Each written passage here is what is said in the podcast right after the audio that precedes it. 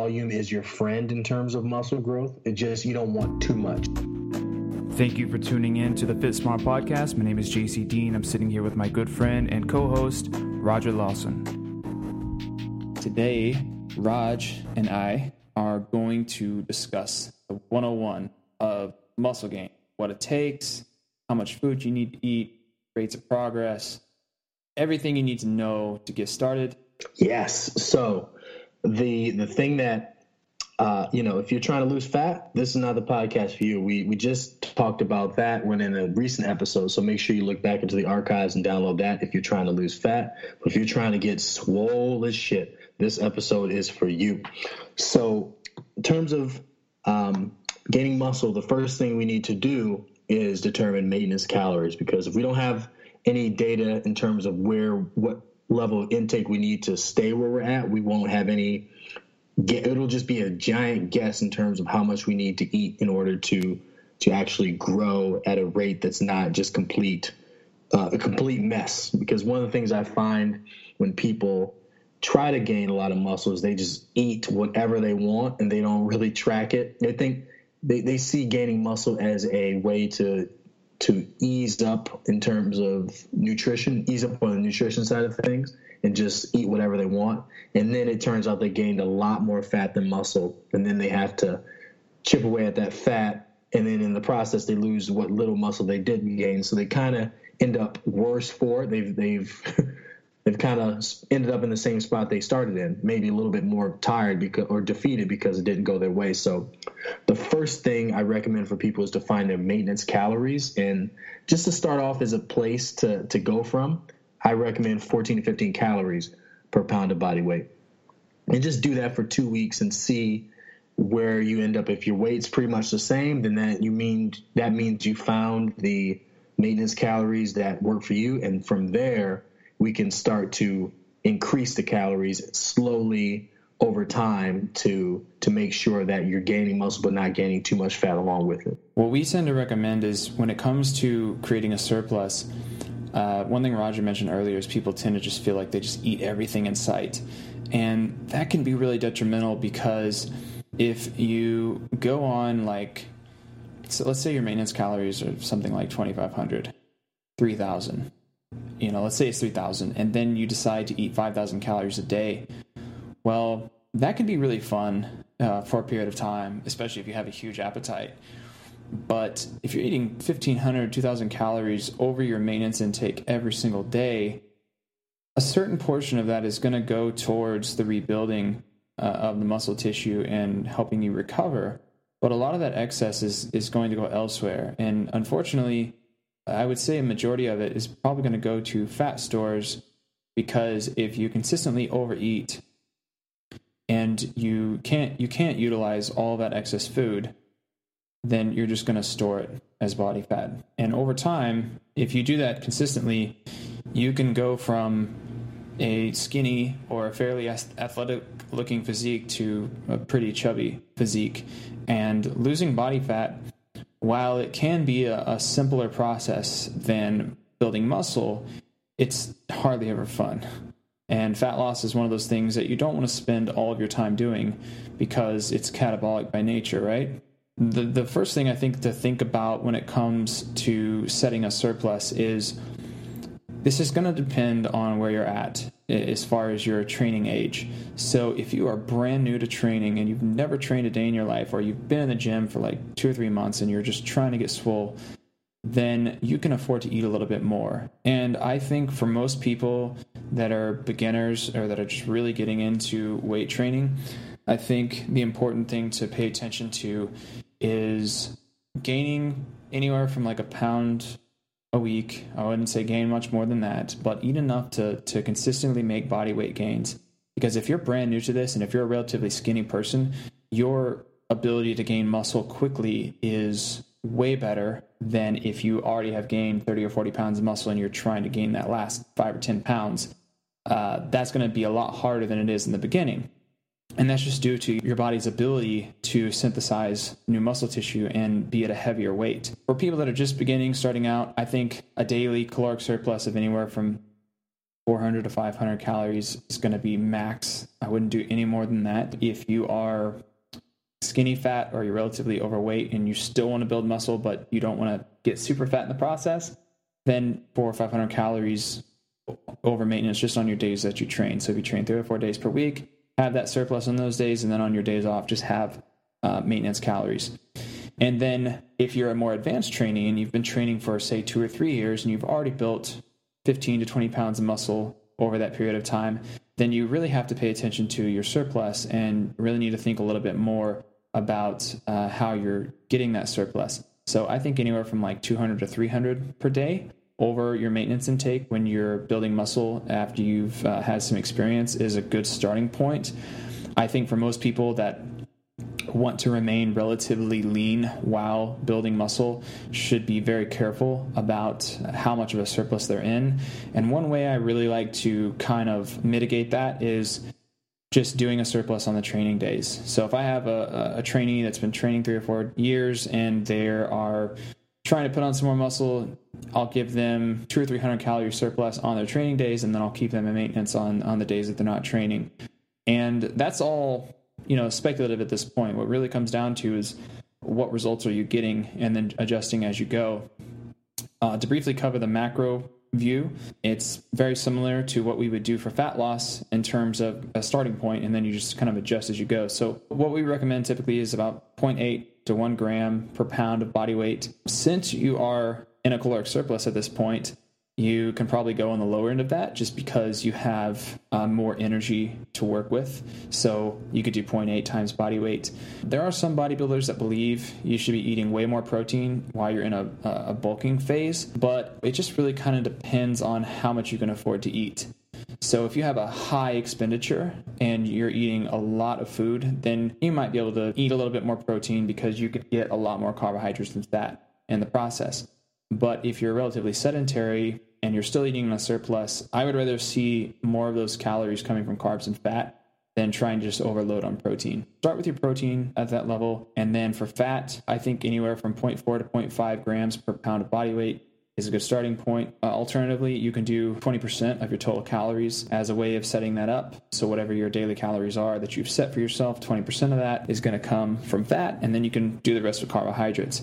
I just want to say one thing really quickly on carbohydrates here. I think carbohydrates are really important for muscle gain because if you think about the nature of training, it's a super high intensity activity, and you want the most energy possible to give the most intensity in your sessions because muscle gain is mostly about getting enough volume over time and also going closer to failure on your lifts. It's not necessarily about the load only and it's not necessarily about the volume only. It's a mix of those. But if you are just training for strength, let's say you're doing super heavy sets of like three to five reps, but if the volume is not growing over time and you're not adding more sets and more reps over time, you may not grow as much. And I actually wrote about this in an article. I'll leave it in the show notes. But load is really important, obviously, because the load helps put tension on the muscles, but the volume is also important as well. You need to do enough volume and get an adequate amount of volume to cause the growth response to happen. When you're training with high intensity, carbohydrates are going to help give you that energy. And because carbohydrates store in your muscles as glycogen,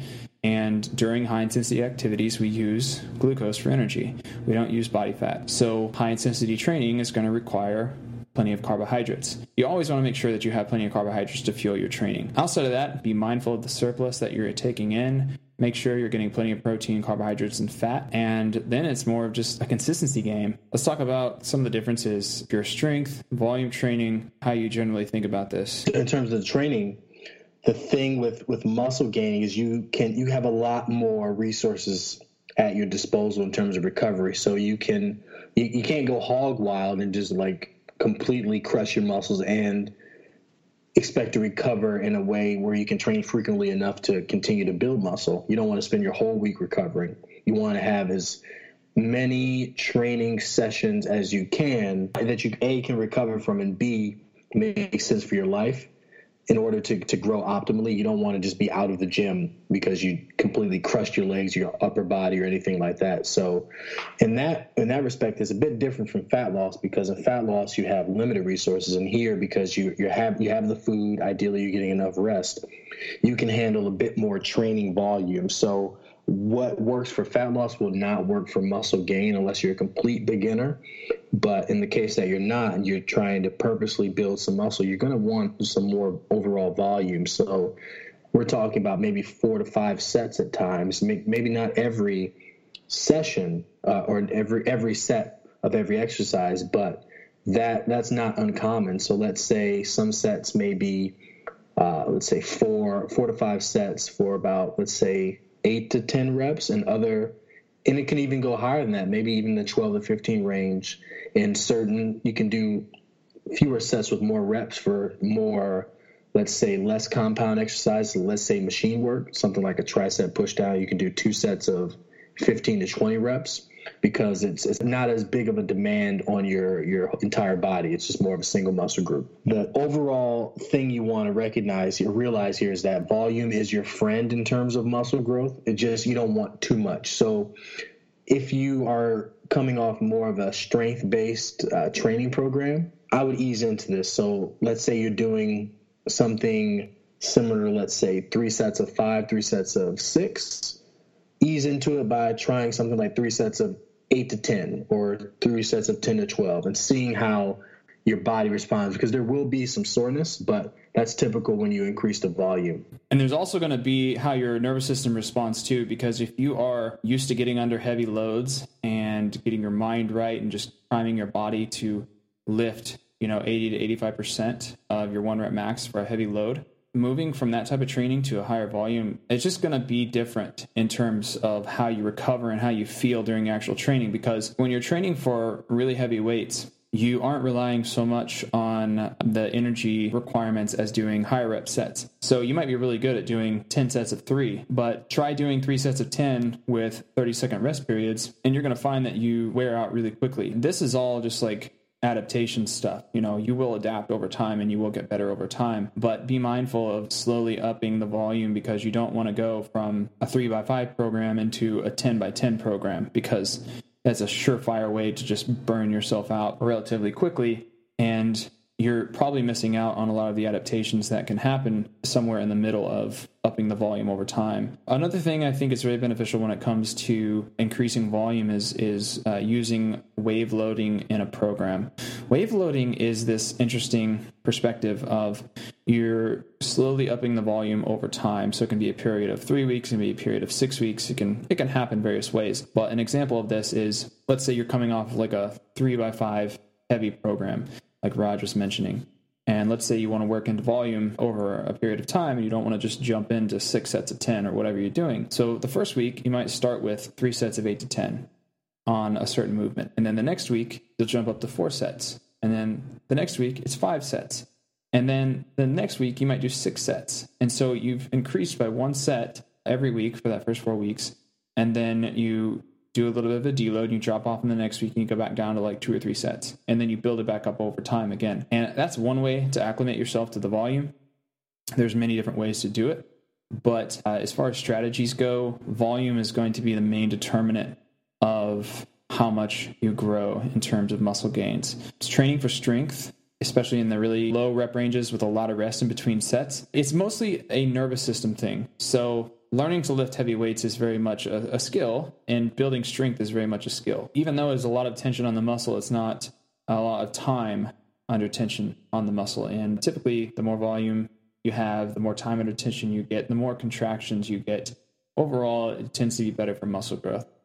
So, those are some ideas. There are many different ways to train. We've both covered many times over. Uh, we have full body types of programs. There are upper lower splits, which I think is generally a, a really good starting point for most intermediate trainees, even advanced trainees. And then we have your body part splits that people will do over five days per week, which are still very beneficial. It all kind of depends on where you're at with your training and how much experience you have. And muscle growth is a slow process. And we tend to see people on Instagram, we tend to see people at the gym who are just really jacked. A lot of times in our heads, we're like, I can be that size one day. And we tend to get really discouraged. You know, you might train for two or three years and not have the body you want because building muscle is a, a really high energy cost. And I think a lot of people don't pay attention to this much. Your body is doing a lot of work every single day just to keep it functioning. It's repairing your cells, it's regenerating your cells. You have bacteria on the inside of your stomach and your intestines that's eating away at your food, and those are dying, and you're passing those, and they're helping you get energy. And there's a whole bunch of moving parts that goes into how your body is functioning. And so the aspect of adding muscle and creating new tissue is a huge process and it's very costly. So I think one thing we should remember is that the biggest, strongest people have put in years of work. Always remember that there's a huge time cost and be willing to put in that time and effort because you're going to look way better after a year of training if you've never trained before, but you're probably not going to look like the bodybuilder that's been training for 15 years. Does it mean that you can't look like that person? No, not necessarily, but you're going to have to put in a lot more time. What would you say in terms of, you know, your own physique because I know you started training later. Like you didn't go through athletics and stuff like I did. So, what would you say was a time period that you actually started to see the most changes? Oh, yeah. It, the swollenness, I realized it, I had the benefit of starting when I trained, when I started really training and getting serious about it. I was doing it the right way because I was interning at, at Cressy Performance. So, I was training how they trained, I was eating a lot. I was young, so I was able to take advantage of all of the, the right situations. I was about 23 at that point. So it was I was able to really do things the right way to start with versus how some people do it where they they don't and they kind of spin their wheels for years and they they end up coming back to coming to this older in life and they may not be the best circumstance in order to really build as much muscle as quickly as possible but the I'd say my physique is still improving, just not at the same rate because now that I'm older and I don't train as much, that that's those are the main things. But when you are doing things the correct way and like i'd say that like especially younger people that may be listening to this i if if you're not overweight i would just strongly recommend starting off building muscle because it's easier to build when you're younger. Your hormone profile is more conducive to muscle building. You might have more time to train you can always lose fat later. That's a that's an easy, easier, much easier process and much more forgiving, I would say, than than building muscle. So that that's first and foremost. That's a recommendation for anyone that can take advantage of it. But again, like you said, it just takes a while. Like I I haven't I'm not anywhere near my potential. I would say, but in terms of the effort I'm willing to put in and the time I'm willing to devote to it, in that respect I am because I'm I'm just focused on different things and that's fine. But if you are looking to build muscle just realize it's it's kind of like a house. Like it takes time to build a house from the ground up and expecting to do it quickly the house probably will be shitty. So you want to take your time and do it right. Otherwise you're going to have to go back and go oh well I put too much of this here and this room's weird looking and what? There's no, there's no. I didn't put electricity and electrical wiring in this room. Now I got to break down the wall, and you don't want to have to backtrack a lot. So, I recommend doing it slowly, um, keeping track of different metrics, which we'll go into in a bit, but realizing that it will take time. Yeah, and talking about building the house and doing it slowly and doing it properly. The best way to think about that when you're training is when you're beginning, really make sure you nail the fundamentals so learn how to do a squat properly. If you have mobility issues, fix those mobility issues and learn how to do the movements in the way that they're supposed to be done. Because the more emphasis you put on doing things properly in the beginning, the better off you're going to be in the long term. It's just like if you want to build a, a, house that's sturdy, you're going to put a lot of time in making sure that the foundation is perfect. And then you can build on that foundation. So many times I've seen people who are working up to 300 pound back squat I am like, wow, this person's pretty strong and they've really gotten, you know, they really put in the time and effort. And then they send me a video of their working sets and they're doing quarter squats, right? They haven't actually built up the strength and the ability to do those squats. And it's because they didn't set the foundation in a proper manner. They were forcing out reps when they shouldn't have been and they were adding weight when they shouldn't have been. They should have been focusing more on on their effort and their their form and making sure that they were doing the movement correctly and a lot of times we get in a hurry. We want this to happen so fast that we think, oh, if I just get as strong as possible in as short amount of time as possible, I'm going to build the most muscle. And unfortunately, that's not the truth because we have people who are very strong, people that are doing Olympic lifting, people that are doing powerlifting. And depending on their weight class, they may actually not look very muscular compared to someone the same height that does more bodybuilding training. Now, that person may be way less strong than the powerlifter, or the Olympic lifter, but the musculature is way different. So it's proof right there in the real world that lots of strength doesn't always equal lots of muscle. So I always think it's important to get back to focus on the fundamentals. And just like learning anything, if you don't have the fundamentals in place, you're always going to have to be coming back to the fundamentals, trying to figure things out when you get to the harder stuff. But if you nail the fundamentals and you make sure that you understand them and you and you employ them on a daily basis, then you will grow and you'll progress much faster, even if it feels slower in the beginning. Uh, let's talk a little bit about how to progress. Whew. Yeah, muscle muscle gain is one of those things where it's harder to track progress. I'd say I wouldn't say it's harder. It's just more challenge, more challenging in a different way than fat loss, because it is a slower process. So you're going to need to be patient with it. Like the scale, while reliable, I don't think is the best method because it will show you if you're doing it too quickly, that's for sure. But the sweet spot, I'd say, depending on your training age, again, the longer you've been training, the slower the results will be. The the newer you are to this type of training, the faster they might happen. But I'd say anywhere between, if you've been training just a bit, maybe one pound a month or so. But if you if you're new to this type of training, I'd say two to three pounds a month is the higher end of what I'd recommend in terms of consistently seeing that results and realize that it will slow down as it should because as you gain more muscle, it becomes harder to to continue to gain more muscle.